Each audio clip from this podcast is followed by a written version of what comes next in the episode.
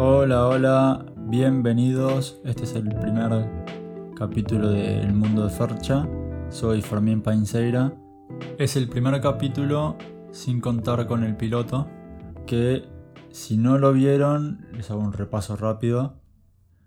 Primero que nada hice una especie de lluvia de recomendaciones. Recomendé cinco películas sin spoilers y después hablé más en específico de una película. Después también hablé un poco de la estructura, ya que estoy viendo todavía más o menos para dónde llevar esto y estoy intentando buscar como feedback o nada, organizar mis ideas y ver para dónde quiero llevarlo. Por eso por ahí de repente vean que en un capítulo agrego algo o una sección y al otro por ahí ya no esté. Y lo último que traigo a la mesa del piloto para este nuevo capítulo es una de las películas que recomendé, que es The Lighthouse. Es una película de terror que a mí me gustó mucho y en su momento cuando estaba grabando dije que era una película de terror poco convencional, pero claro, yo nunca especifiqué que era para mí. Yo nunca especifiqué que era convencional y que no. Nunca, como que no me di la profundidad para hablar en ese capítulo sobre eso. Por eso hoy quería aprovechar para profundizar un poco en el tema y hablar un poco de mi experiencia con el género de terror. Aclaro que no es un repaso histórico, yo arranqué muy tarde en esto de, en esto de los sustos, así que me falta todavía para dar cátedra. Pero después de escuchar esto les recomiendo que vayan a ver a un creador de contenido que se llama Sep Films, que es de acá de Argentina, que tiene en uno de sus canales, creo, una miniserie de videos hablando un poco más de la historia del cine de terror, o por lo menos de algunas décadas importantes. Y nada, si escucharon eso antes de escuchar esto, van a ver que parafraseo un poco lo que él dice, porque cuando lo escuché siento que me sirve mucho para entender mejor de lo que estoy hablando yo ahora. Pero bueno, sigamos todo lo que hable, o la mayoría de las películas que voy a nombrar, claramente son de cuando yo era chiquito para adelante. Yo soy del 98, así que más o menos de los principios de los 2000. Por ahí incluyo algunas, algunas películas que son esas que o las viste en la tele porque las pasaba en la tele antes, o tienen un estatus ya como superior, como de película de culto, o que son parte de la cultura pop directamente de, de la década y de más décadas todavía. Pero bueno, para ponerlos en contexto, yo cuando era chico era un cagón, lo, voy a admitir, así. Y nada, eh, no creo que haga falta aclararlo, pero no niego a ver películas de miedo, así que yo era de esas personas que, que entre amigos más que nada decía como no entiendo por qué la gente le gusta asustarse, ¿no? Por ese entonces, por aquellas épocas, eh, por lo menos lo que veía mi entorno, ya sean amigos, hermanos y eso, en cuanto a este tipo de películas, eran más... Bueno, primero lo que pasaba en la tele, lo que enganchabas en la tele, que ahí por ahí sí había más clásicos, slashers, o no sé, Chucky, que es, de culto ya. Otro tipo de películas que, que veían mucho era, bueno, las que son sobrenaturales, como más tirando para el lado de lo espiritual, ¿no? Lo maligno. Y si no me equivoco, ya para esa época estaban llegando las películas más, más gore, como El juego del miedo o Destino Final, que Destino Final es como que no son de. no, no es terror, terror, como otras películas que puedo decir ahora. Hasta llega un punto que a la gente le da gracia ya, es como que es mil maneras de morir con más sangre, entonces es como que es rara la película, siempre me pareció muy rara esa película. Pero bueno, estas son las películas que más que nada yo me acuerdo, que eran La, huérfana, La casa de cera, Jason, creo que me estoy equivocando con Jason, no sé si era tan de los como del 2000, por ahí era como si, no sé, bueno, la puse por si acaso porque me acordaba un poco. Las que dije antes, Destino Final, creo que estaba The Mist, que es tipo la niebla. También estaba The, The Ring, que creo que es la llamada no sé, rara la traducción, pero bueno, creo que era el aro, no me acuerdo. Ahora que, me acuerdo también, estaba bueno todo lo que es el, este mundillo que es las películas de terror y las series de terror para, para niños, que se mezclan mucho y muchas veces con todo lo que es relacionado a Halloween también. Yo me acuerdo cuando era muy chico, estaba la serie Escalofríos, que la veían mis hermanos, que es una serie que se basa en una serie de libros que la escribe R.L. Stein, que también bueno, era terror para adolescentes. Y nada, bueno, cuando pasó a ser serie, adoptó un sistema de capítulos más antológico, historias separadas de terror. Estaba, estaba bueno. Ah, yo no lo veía tanto, pero, pero era, era un éxito. Estaba Monster House también, que esa no me acuerdo que me diera tanto miedo, pero sí me parecía muy rara. Y la animación también era un poco rara. Y la que más me acuerdo es Coraline, que esa de chico sí me dio miedo, me, traumó un poco. Me acuerdo que para que no la vio, bueno, una película stop motion que de una chica que se mueve a una casa con su familia y nada, la está pasando para el orto, no le gusta nada y encuentra como una puertita secreta que le lleva a un mundo donde todo es mejor y yo qué sé, pero nada, tiene como un precio muy alto.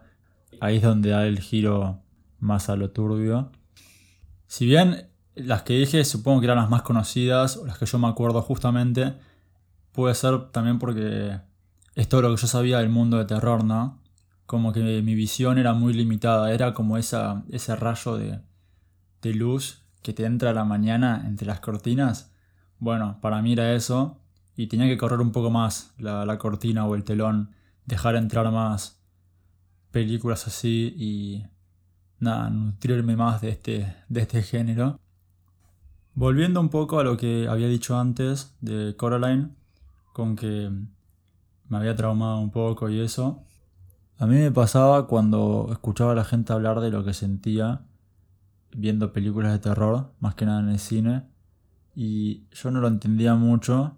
A mí sí me pasaba, me pasaba con otros géneros, como el thriller, en mi caso por lo menos, donde sentía que las historias tenían como más, bueno, más trama, que es algo que no, yo no pensé que, que tenían las películas de terror como algo de sustancia narrativa.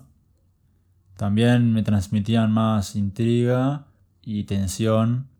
Me acuerdo, por ejemplo, que la escena que más sentí como que se me llenaba el culo de preguntas era viendo Zodiac, que es una muy buena película para mí, a mí me encanta que para el que no la vio, solo voy a decir la escena donde Jake Gyllenhaal está en el sótano.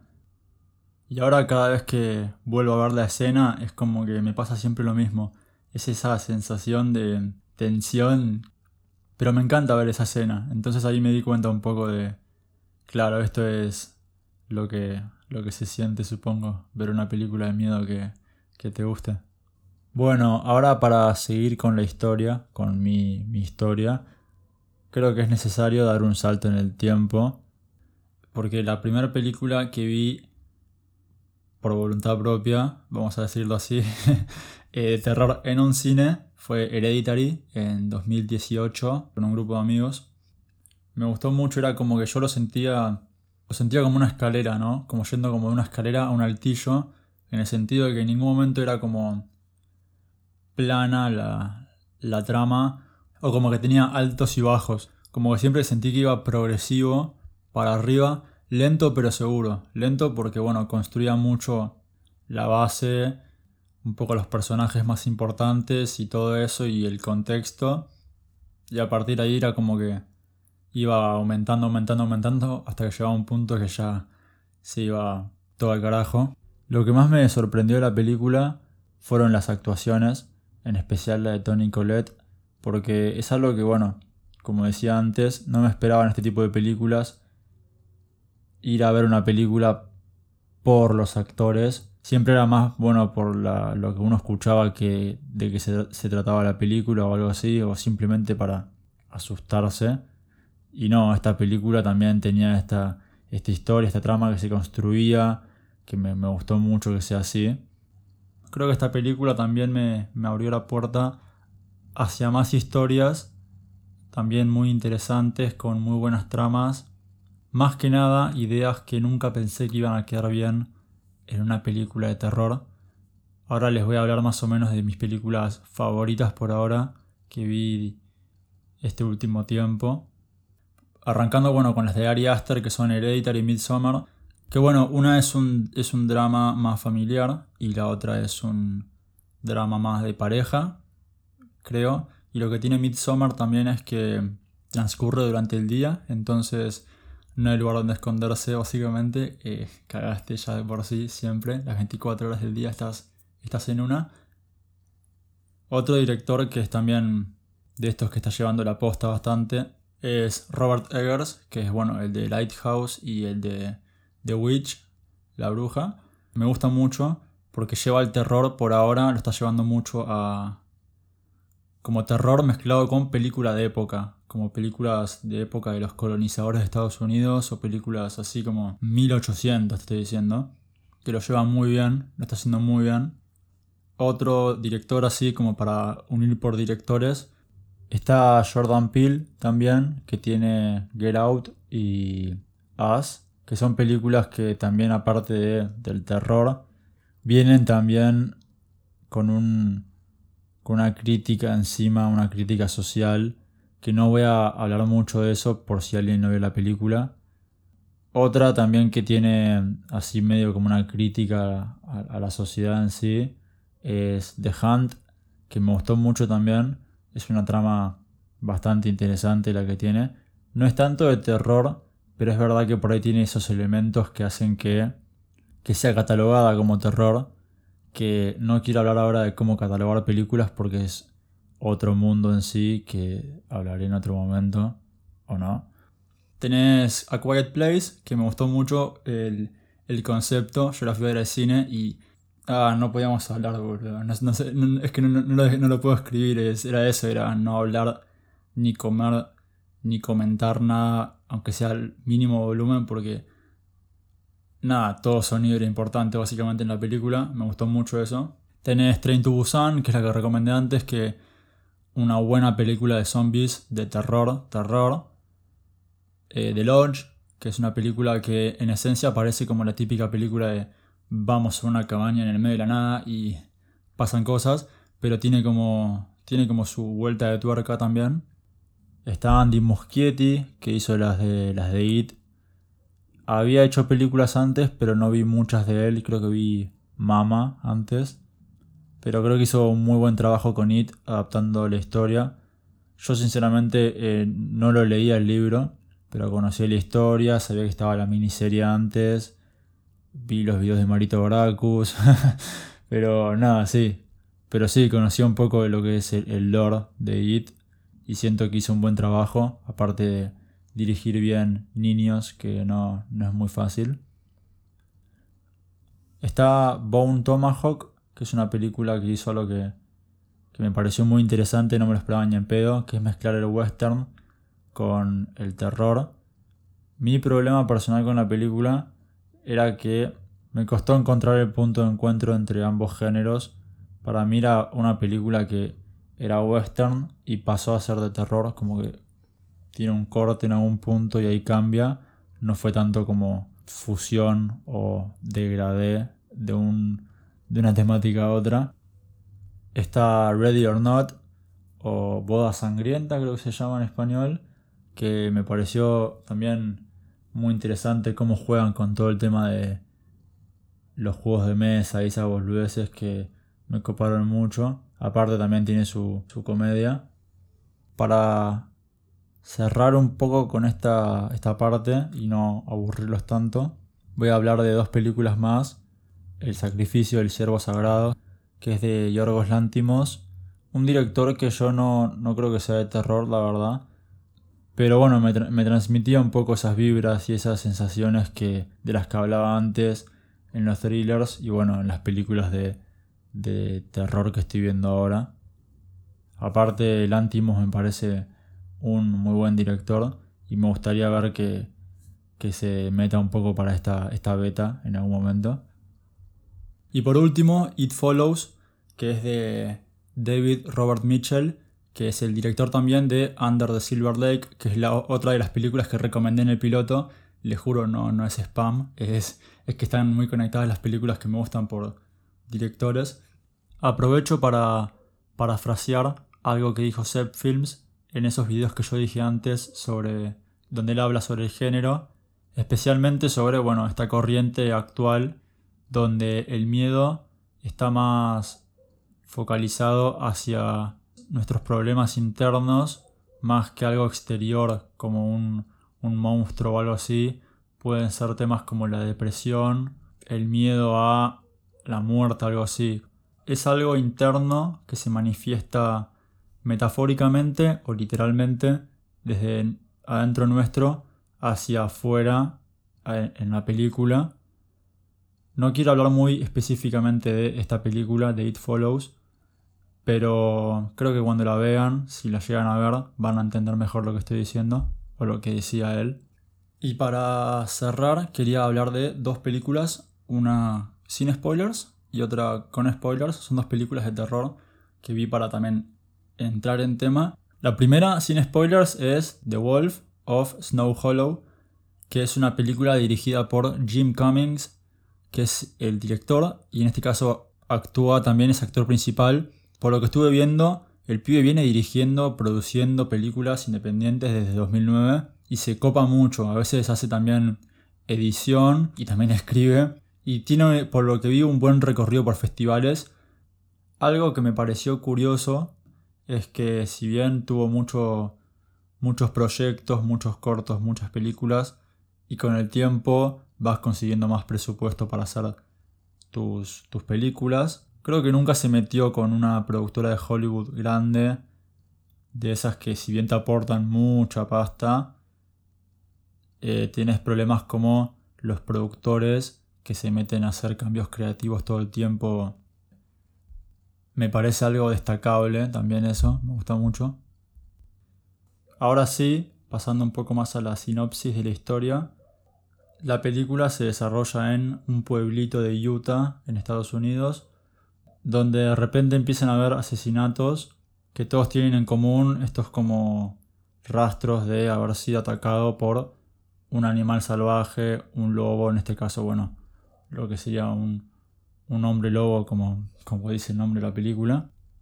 Pero también la trama se trata sobre un policía que con su equipo tienen que resolver este problema al mismo tiempo que resuelve cosas de su vida personal.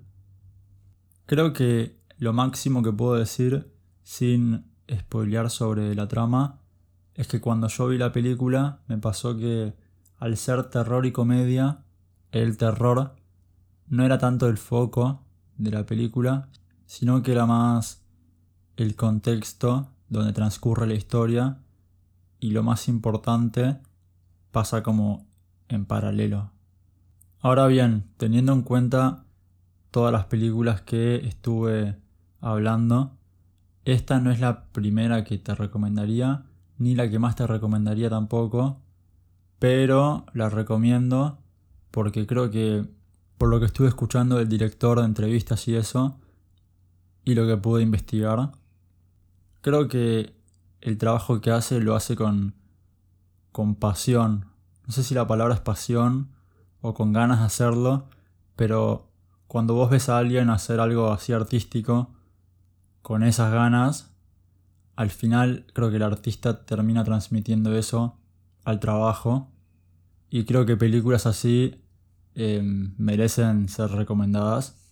También, bueno, me gustaría que de a poco se vaya generando más demanda por estas películas de lo que sería presupuesto medio para que lleguen más acá.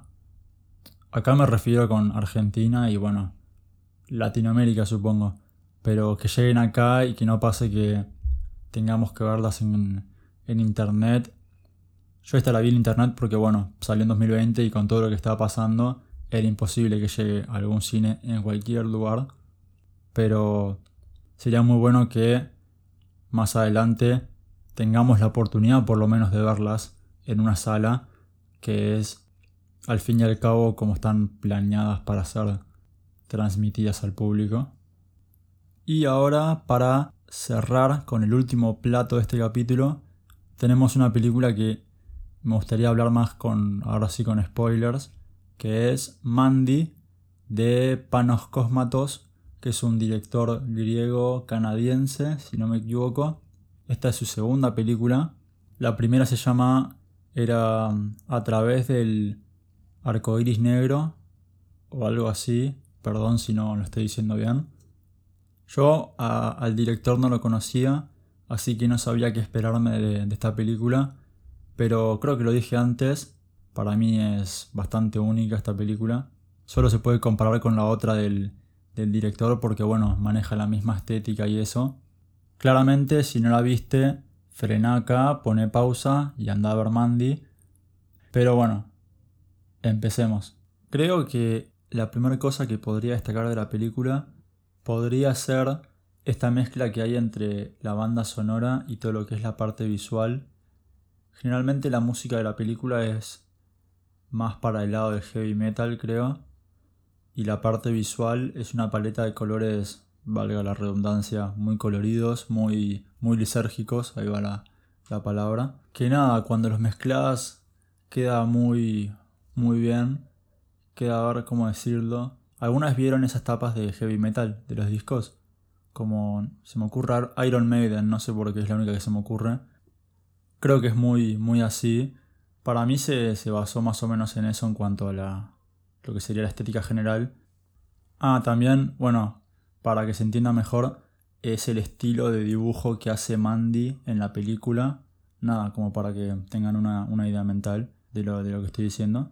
Creo que esto acompaña muy bien a la película, ya que tiene muchas escenas que no hay tanto diálogo o escenas así de, de acción, cuando Red mata, va matando a todo el mundo básicamente. Que nada, bueno, podría hablar de esas escenas por 20 minutos creo. Pero bueno, ya que estoy, voy a hacer un, podio de mis escenas favoritas, incluyendo escenas así de, de, acción. No tienen un orden específico, así que nada, ahí las tiro. La primera es em, cuando drogan a, a Mandy. Creo que es la escena que más me va a quedar de la película. Es muy psicodélica, ves como todo el eco de las personas cuando se mueven es muy, muy raro. Y después ves cómo se, mezcla la cara de la mina con la cara de, de Jeremiah cuando el pibe habla. No sé, es muy flashero y a mí me gustó mucho la escena. Después vendría una escena que para mí es, la, es el, la cumbre de lo que es la historia de venganza esta de, de Red en cuanto a lo épico, en cuanto a las peleas, que es la parte cuando, bueno, ya mató a todos, nada más le faltan dos personas que son, aparte de Jeremiah, y a uno se lo encuentra cortando leña con una motosierra y él como es leñador dice, bueno, ya, ya está, voy a agarrar la motosierra ya que sé usarla y lo voy a matar. Y el otro lo mira y dice, ah, mira, ok, bancamos un segundo. Y entre la leña saca una motosierra con una sierra que es de un metro de largo y decís, esto le faltaba a la película. Una pelea de motosierras. Nada, ya a ese punto, después de haber visto toda la película, es como que tuve que poner pausa y no, no sabía ni cómo reaccionar. Me, fue genial. Y la última escena creo que podría decir que me, encantó. Sería la del baño, cuando ya matan a Mandy, que él, se mete en el baño, agarra la botella, empieza a escabiar. Esa escena tiene como un rango de emociones tan variado que, no sé, ahí lo vi y dije, Nicolas Cage la, la rompió todo en esta película. Y no, no iba tanto la película todavía, pero a mí me encantó. Y nada, como una mención honorífica pondría el final, básicamente, que es cuando él está en el auto, mira al costado, ve a Mandy y se acuerda de su primer encuentro con ella y todo eso. Ahí caí como que esta película es más que solo un viaje épico de, de, venganza y matanzas y alucinógenos, sino como que sentí que era un descenso a la locura por parte de Red, ya que cuando mataron a Mandy le sacaron todo. Y ahí nada, bueno, vi todo lo que pasó en la película en retrospectiva y pensé, me sentí mal por él, porque es como hizo todo eso y vos como espectador sabés que nada de eso va a hacer que ella vuelva. Eso me dejó, me dejó pensando un poco después de la película. Claramente era obvio que no iba a haber un final bueno en ese sentido, pero pero nada, es un, es un giro al final chiquito, pero que cambia bastante para mí. Y hasta ahí más o menos lo que yo quiero decir de la película. Siento que si hablo más me iría, me iría mucho por las ramas y no es la idea tampoco. Claramente me, me gustó mucho, así que la re recomiendo. Creo que a partir de películas como esta, o todas las que dije a lo largo de, del capítulo, me ayudaron a ver el género de terror como algo mucho, mucho más amplio. Así que nada, tengo muchas ganas de ver qué es lo que se viene este año, si es que llega a salir algo así de, de terror. Si vos allá que estás escuchando tenés alguna película de terror que te gustaría recomendarme o que querés que hable acá de, de eso. O ya que estamos, cualquier tipo de feedback sobre el programa en sí, cosas que te gustaron y cosas que no, puedes mandármelo por mi Instagram, fercha-bajo, que no, no estoy buscando que me siga más gente, es que todavía no tengo una página oficial de este podcast en ninguna red social, así que es mi único contacto con ustedes por ahora. Pero bueno, primero que nada, espero que hayan disfrutado de esto. Gracias por haber llegado hasta acá y gracias por su tiempo. Nos veremos el próximo capítulo. Chao.